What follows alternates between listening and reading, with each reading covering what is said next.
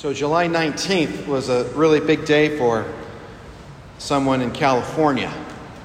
Why? Because they beat the, these odds 209, 1 in 292 million.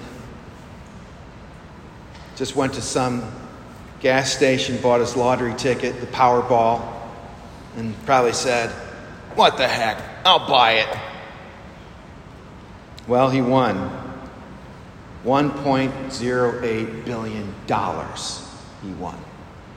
The third largest Powerball ever to be reaped. So, if he had just taken the cash, I don't know if he did or not, didn't go any further, but it had been $558 million. Wonder what ran through his head or her head, I don't know if it was man or woman, um, and he won. What were the thoughts? I'm a gazillionaire. I don't have to work for the rest of my life or whatever. Who, what, what went through?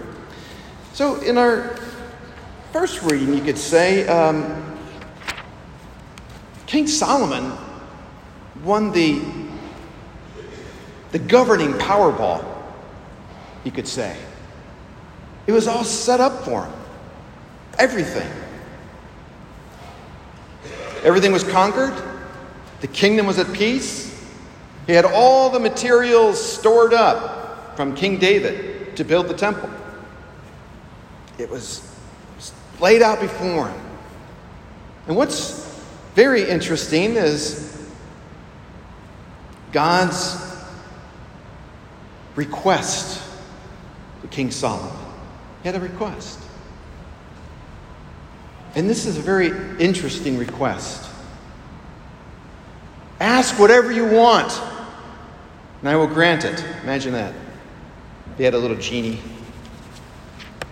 Rub that little genie bottle.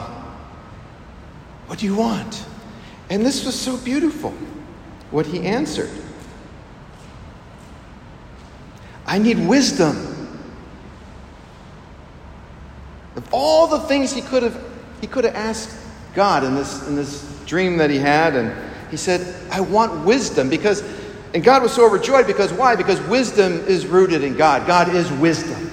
So basically, he was saying, I want God. I want you to help me to govern this people.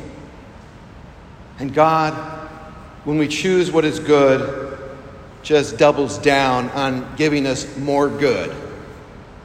And so happy he was that he gave him everything else. Everything else. And these parables, so beautiful.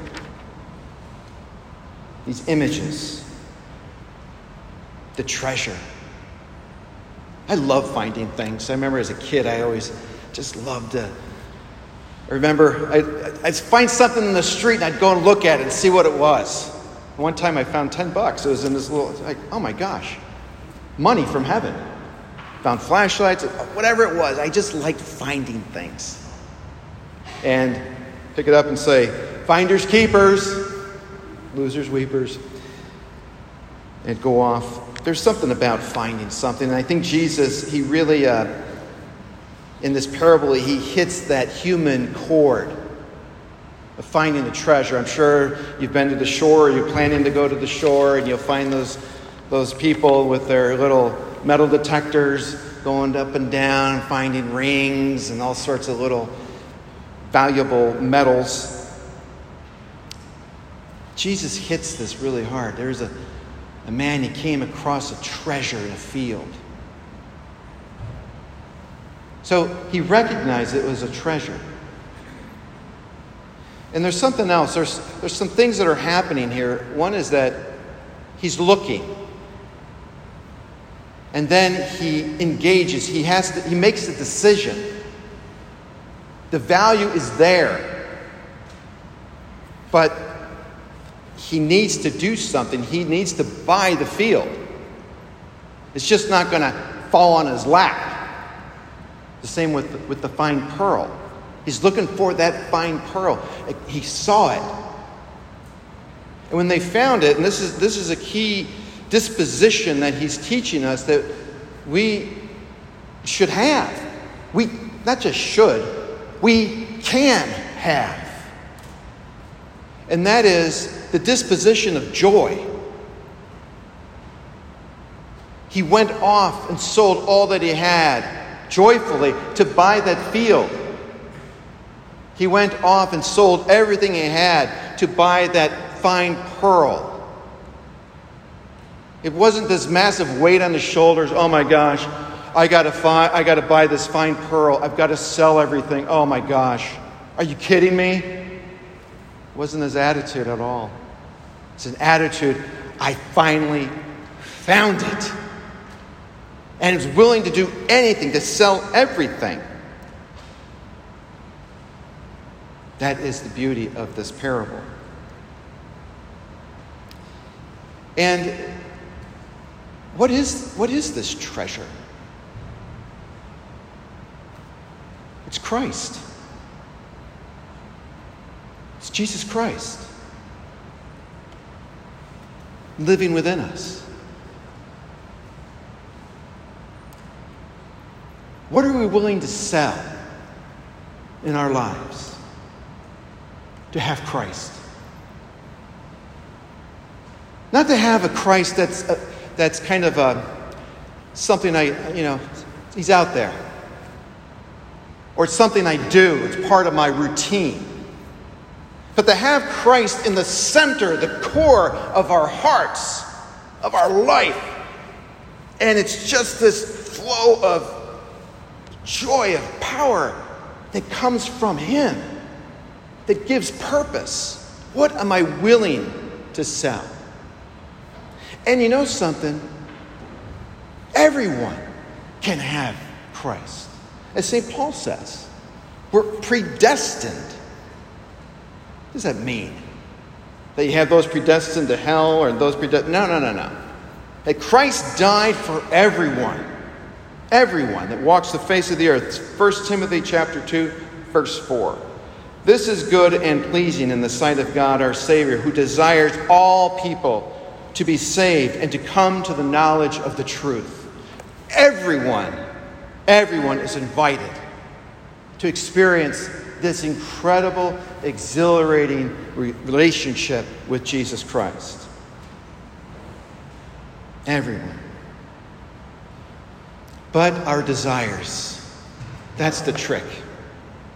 Where do our desires go? Do they lead us to Jesus? Or do they lead us away from Jesus? One third of all lottery winners go bankrupt. One third, that's, man, that's a lot. And you re- look at the reasons why they went bankrupt. I mean, how can you go bankrupt? You, gotta, you can't even. They do. It's probably because, in the end, it's desire run amok. Just going whichever way. King Solomon, who had seen God twice, skidded off the road. They weren't foul balls. He struck out. And he struck out. Why? Because of desires run amok.